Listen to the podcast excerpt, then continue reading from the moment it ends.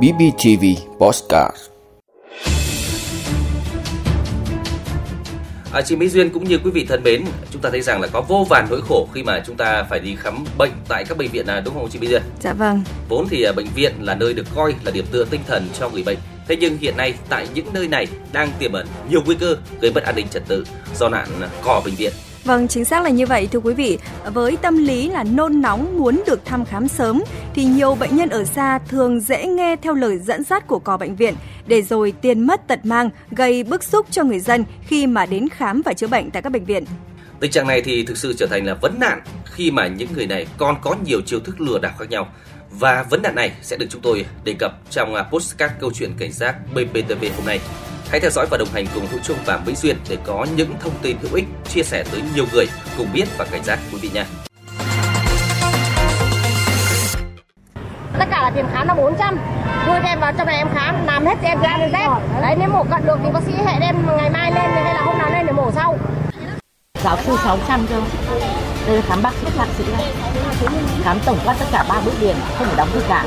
Đóng một lần đi các bước luôn Giờ là làm được Có người ta có phòng riêng ra phòng riêng luôn đấy Chứ không phải là trong này phải mua đâu chờ lâu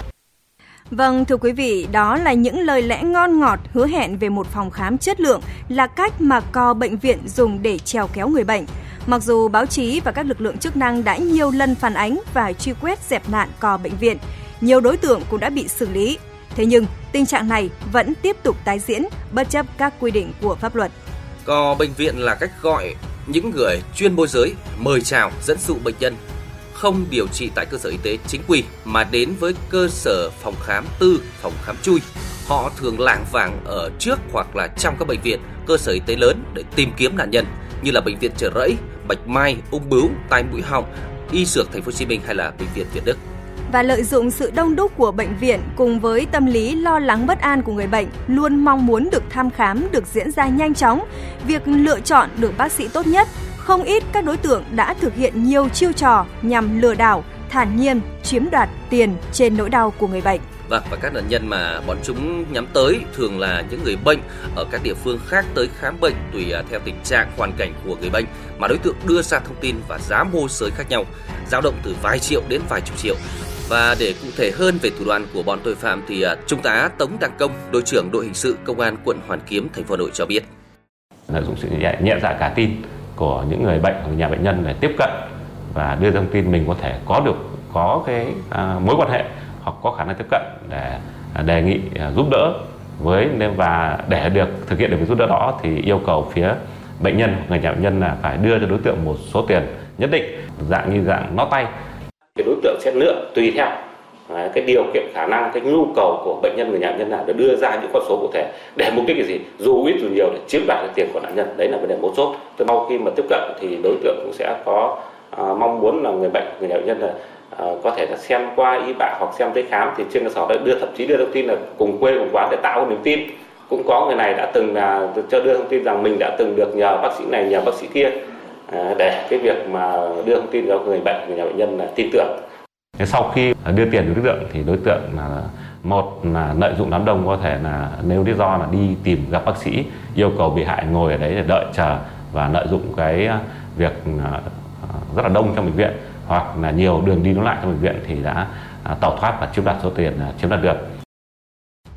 Vâng thưa quý vị, không chỉ vậy, các đối tượng này còn trà trộn tiếp cận thân nhân người bệnh để phát danh thiếp, tờ rơi hay là trao đổi số điện thoại nhằm câu kéo sử dụng xe cứu thương hoặc là môi giới người bệnh đến các phòng khám tư ngoài bệnh viện. Trong khi đó thì chất lượng chuyên môn của các dịch vụ này thì không ai đảm bảo và không được kiểm chứng. Thời gian vừa qua thì mặc dù lực lượng chức năng đã nhiều lần xử lý vi phạm nhưng mà cứ sau một thời gian im hơi lặng tiếng, có bệnh viện lại xuất hiện và thậm chí là lần sau còn ngang nhiên lộng hành hơn lần trước. Có thể kể đến trường hợp của đối tượng Nguyễn Thu Hà sinh năm 1972, trú tại tỉnh Lào Cai. Dù đã có tới 9 tiền án tiền sự nhưng do ngựa quen đường cũ, Hà vẫn tiếp tục dở chiêu trò mánh khóe lừa đảo, chiếm đoạt tài sản của người nhà bệnh nhân tại bệnh viện Việt Đức.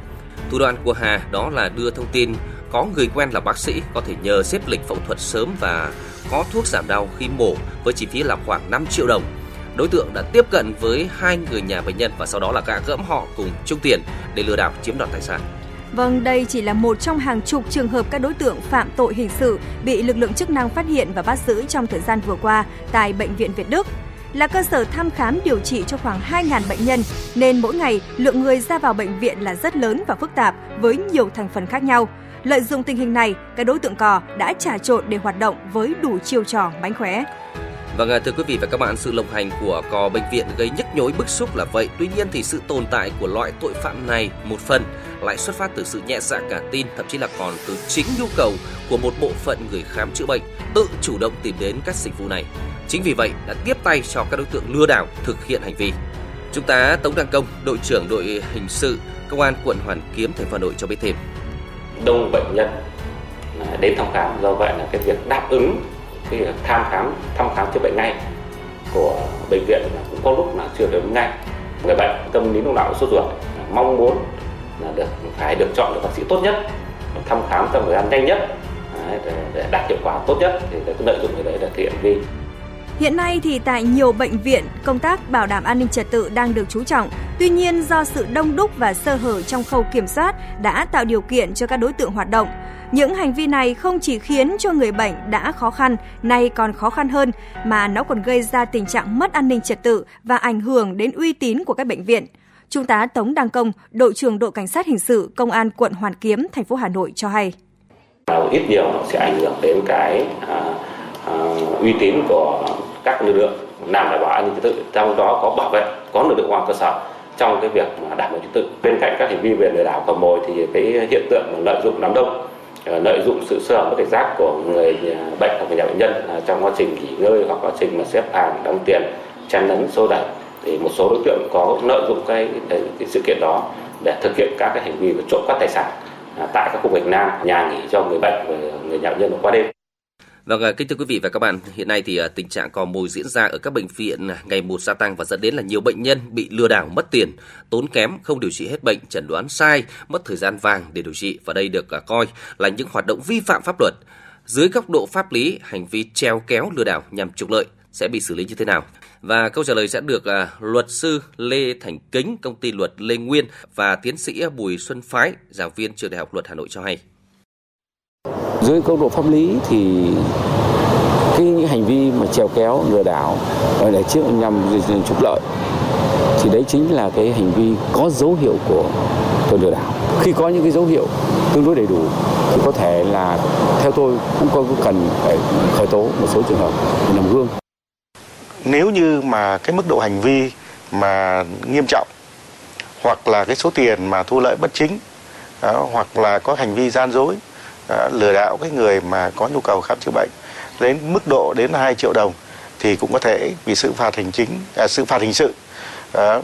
với à, từ cái số tiền mà có trị giá từ 2 triệu trở lên thì có thể bị xử phạt hình sự từ 1 năm đến 15 năm tù. Thì à, chúng ta hoặc là trung thân hoặc là có thể là nếu mà gây tai nạn đến hậu quả đến chết người thì có thể bị ờ, đến đến trung thân 20 năm đến trung thân. Thì đây